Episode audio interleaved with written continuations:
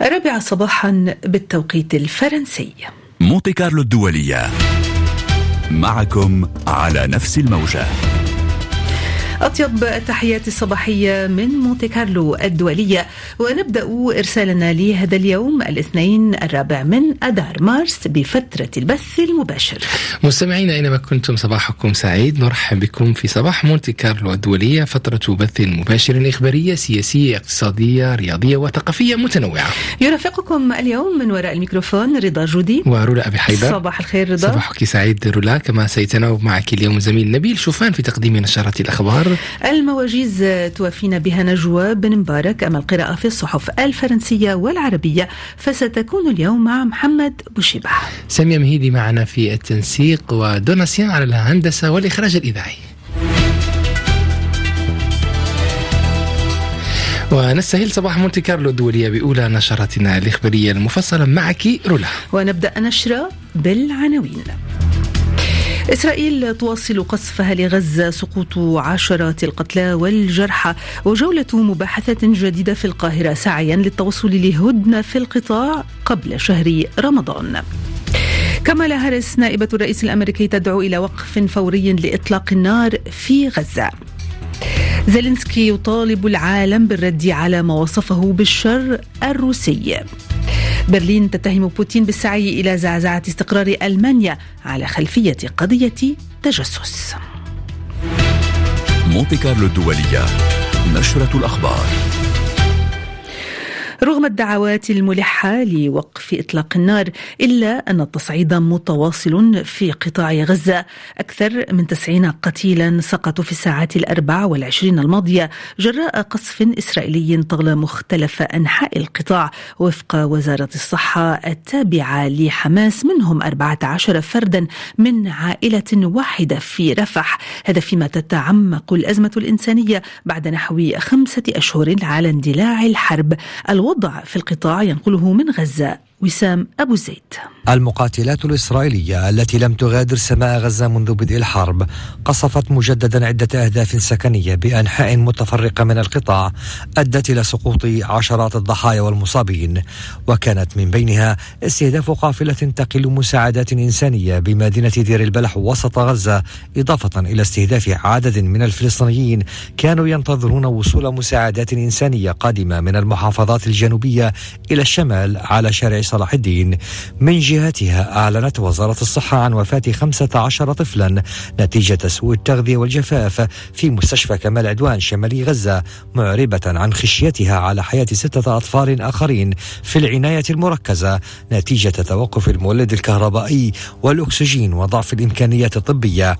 فيما أعلنت جمعية الهلال الأحمر الفلسطيني عن تدهور الأوضاع داخل مستشفى الأمل التابع لها لحصاره منذ 42 يوما من قبل الجيش الإسرائيلي وسام أبو زيد غزة.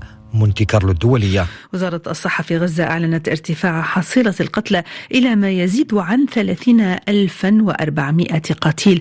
غالبيتهم العظمى من المدنيين النساء والأطفال منذ بدء الحرب.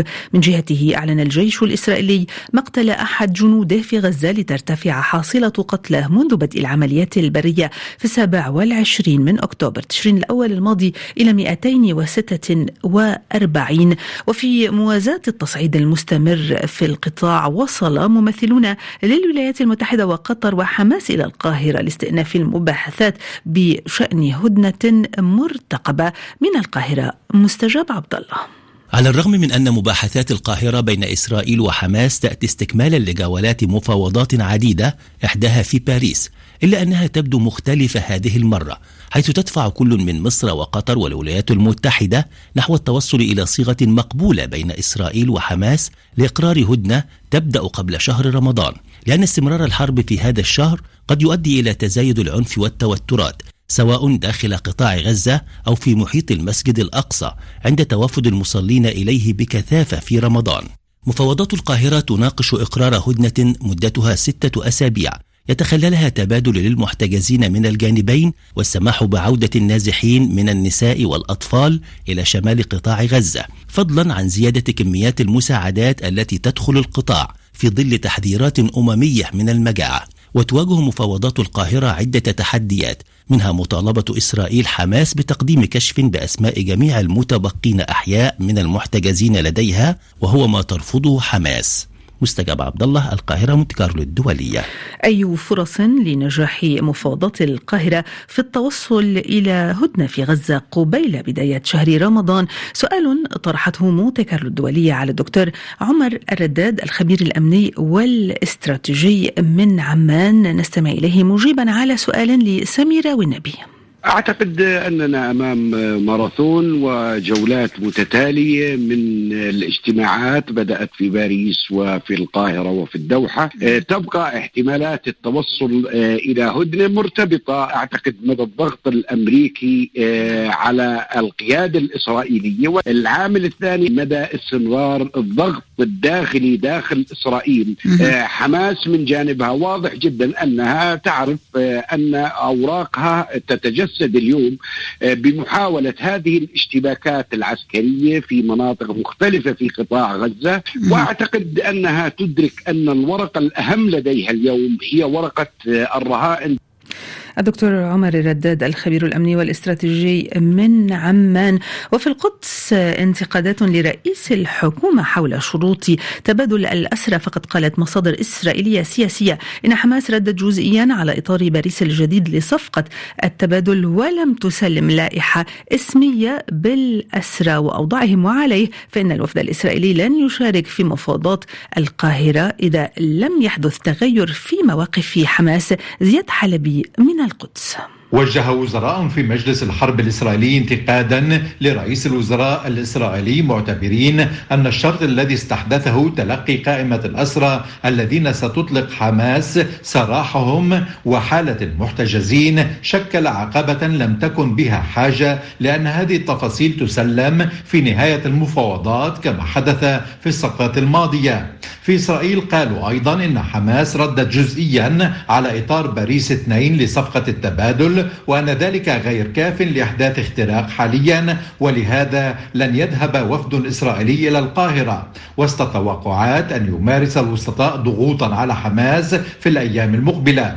الوزير جدعون ساعر اتهم رئيس حماس السنوار بأنه معني بإشعال المنطقة في شهر رمضان أكثر من رغبته في صفقة تبادل أسرى. يبقى أن الحكومة تعيش أزمة بعد أن شن الليكود حملة على الوزير جانتس لزيارته واشنطن خلافا لرغبة نتنياهو كما دعا بن غفير إلى إقالة جانتس ووزير الدفاع جالنت أيضا. زياد حلبي القدس مونتي كارلو الدولية.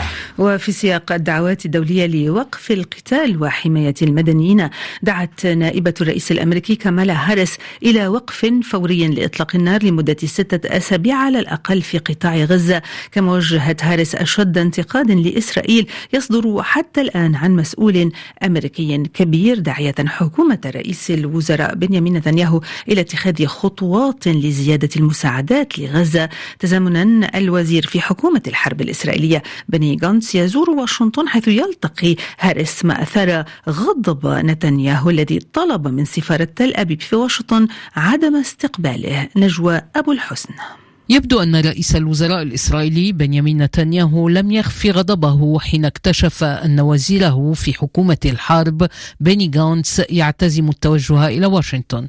معلومات القناة الإسرائيلية العامة كان تشير إلى أن نتنياهو وبخ جانتس وذكره بأنه لا يوجد إلا رئيس وزراء واحد في إسرائيل.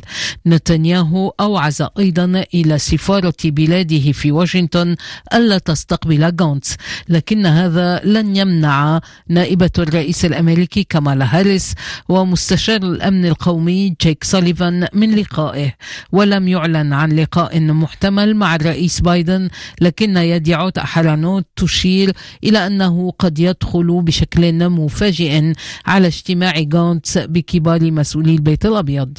المحادثات ستتناول فترة ما بعد حرب غزة وهي تجري فيما بيني جانتس يسجل يسجل تقدما في شعبيته يجعل منه بديلا معقولا لرئيس الوزراء الحالي بنيامين نتنياهو. وبخصوص التصعيد مع لبنان قال مسؤول لبناني كبير ومسؤول في البيت الأبيض إن المبعوث الأمريكي أموس هوكشتاين سيزور بيروت اليوم لمواصلة الجهود الدبلوماسية الرامية إلى وقف تصعيد الصراع عبر الحدود اللبنانية الإسرائيلية وتحقيق الاستقرار. أنتم دائما في الاستماع إلى نشرة الرابعة صباحا من مونتي كارلو الدولية. في تطورات الملف الروسي الأوكراني دعا الرئيس الأوكراني فولوديمير زيلينسكي العالم إلى مساعدة كييف على هزيمة ما وصفه بالشر الروسي مع ارتفاع عدد القتلى في غارة روسية بمسيرة على أوديسا إلى 12 بينهم خمسة أطفال. نجوى بن مبارك. بلهجة حادة خاطب الرئيس الأوكراني فلوديمير زيلينسكي شركاء بلاده الغربيين داعيا إياهم إلى التحلي بالإرادة السياسية لتزويد كييف بالإمدادات العسكرية الضرورية. وشدد زيلينسكي على أن أوكرانيا تنتظر على وجه الخصوص قرارا أمريكيا للموافقة على الدعم العسكري.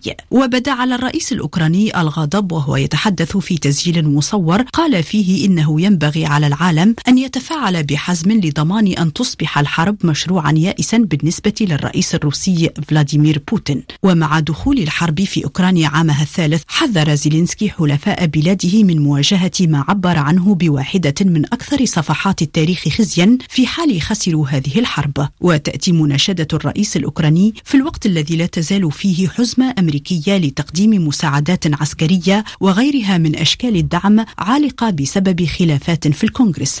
إلى ذلك اتهم وزير الدفاع الألماني بوريس بيستوريوس الرئيس الروسي فلاديمير بوتين بالسعي إلى زعزعة استقرار ألمانيا بعدما انتشر على شبكات التواصل الاجتماعي الروسية تسجيل صوتي لمحادثات عسكرية سرية بين ضباط في الجيش الألماني بشأن الحرب في أوكرانيا منصف سليمي من برلين. كشفت تقارير إعلامية ألمانية استنادا إلى مصادر في وزارة الدفاع الألمانية أن برلين باتت متأكدة من أن الاستخبارات الروسية اعترضت محادثة بين ضباط من القوات الجوية جرت على منصة Webex للتواصل الأمريكية. المحادثة تم اختراقها لأنها لم تجري عبر خط مشفر وتظهر أن الضباط كانوا يناقشون كيفية قصف جسر القرم كما ناقشوا تسليم صواريخ كروز تيراس توروس إلى كييف والذي سبق للمستشار أولاف شولتز رفضه. القضية تتفاعل سياسيا في برلين فبعد أن وصفها المستشار شولتز بأنها شديدة الخطورة دعا نواب في البوندستاغ إلى التحقيق في القضية. أما الحزب المسيحي الديمقراطي المعارض فقد حمل على المستشار شولتز وقال إن الفضيحة تهز مصداقيته. منصف السليمي برلين مونتي كارلو الدولية انتخب البرلمان الباكستاني المشكل حديثا شهباز شريف رئيسا للوزراء للمرة الثانية بعد ثلاثة أسابيع من انتخابات عامة غير حاسمة أدت إلى تأخر تشكيل حكومة ائتلافية. من هو شهباز شريف؟ إيزيس كريس شهباز شريف هو الأخ الأصغر لنواز شريف الذي تولى رئاسة الوزراء ثلاث مرات.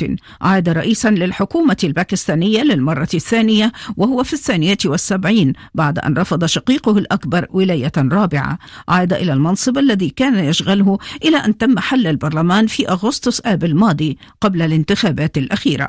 وقد قوبل إعلان انتخابه باعتراضات من قبل الحزب المدعوم من رئيس الحكومة السابق عمران خان الذي حصل أنصاره على مقاعد أكثر من أي حزب آخر في الانتخابات. شهباز شريف يعود على رأس ائتلاف ضعيف وسيكون أمام تحديات اقتصادية وأمنية مع ركود النمو الاقتصادي وتزايد اعتداءات حركة طلبان الباكستانية والانفصاليين في بلوشستان. وسيتعين على حكومته البدء فورا في محادثات مع صندوق النقد الدولي للتوصل إلى اتفاق آخر لدعم اقتصاد البلاد مع التعامل أيضا مع الاستياء المتزايد من تفاقم الفقر. لديه خبرة في إدارة الأزمات لكنه تورط في قضايا فساد.